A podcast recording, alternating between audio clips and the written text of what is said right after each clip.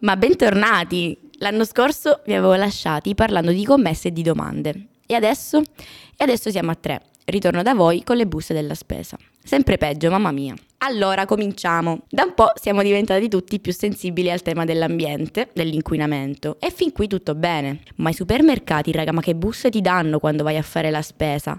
Cioè, 200 euro di roba, a meno che non sei un fuorisede e spendi massimo 20 euro tra tonno, pasta, piadine e sughi pronti, e ti danno quelle buste bio, che diciamo sono migliorabili, rimaniamo soft, dai. Prendi la busta, riempi, riempi e boom, si rompe dopo aver messo soltanto lo scontrino. Io ho allibita. Pago anche 15 centesimi per quella busta. Almeno fino alla macchina potrebbe anche rimanere intera. E invece, beh. Le buste della spesa. Mentre scrivo questo podcast, sono seduta sulla mia sedia con le rotelle grigia, accanto al termosifone e con due buste davanti, non sapevo dove metterle. Ero su Instagram e ho guardato per un momento queste buste. Non sono pazza, però ho pensato, siamo come le buste. Un secondo soltanto, aspettate prima di chiudere il podcast e mettere la vostra canzone preferita. Ascoltate il ragionamento che ho fatto nella mia testa, perché un po' di senso credo lo abbia. Usiamo l'immaginazione. Se ci pensate, le buste della spesa sono diverse in base ovviamente al posto in cui acquisti qualcosa. C'è il logo del negozio o il nome del brand, o possono anche essere semplicemente delle buste di cartone marroni, o ancora delle buste bio come quelle di cui vi stavo parlando. Le buste sono resistenti, rimangono intatte all'inizio, fanno il loro dovere contenendo vestiti, cibo, tutto quello che serve.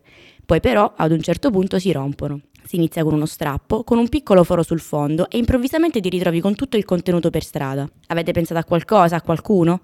Io sì, ci rapportiamo con le persone che incontriamo, lo facciamo in maniera completamente diversa in base alla persona che abbiamo di fronte. Lo negate? Probabilmente sì, anch'io. E giustamente aggiungerei, perché ognuno di noi è convinto di essere in un modo e che non cambia in base a chi si trova davanti. Però lo facciamo, inconsapevolmente, ma lo facciamo. Proprio come le buste diverse per ogni negozio. Ci circondiamo continuamente di persone durante il corso anche soltanto della giornata, come le buste.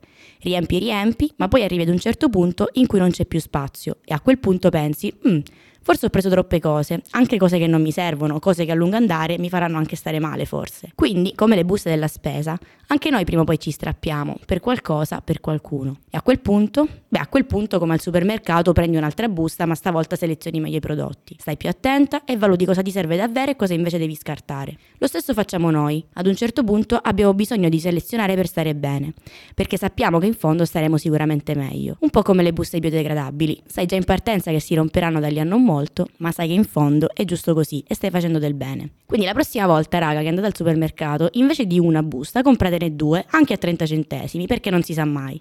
Alla prossima, è stato un piacere.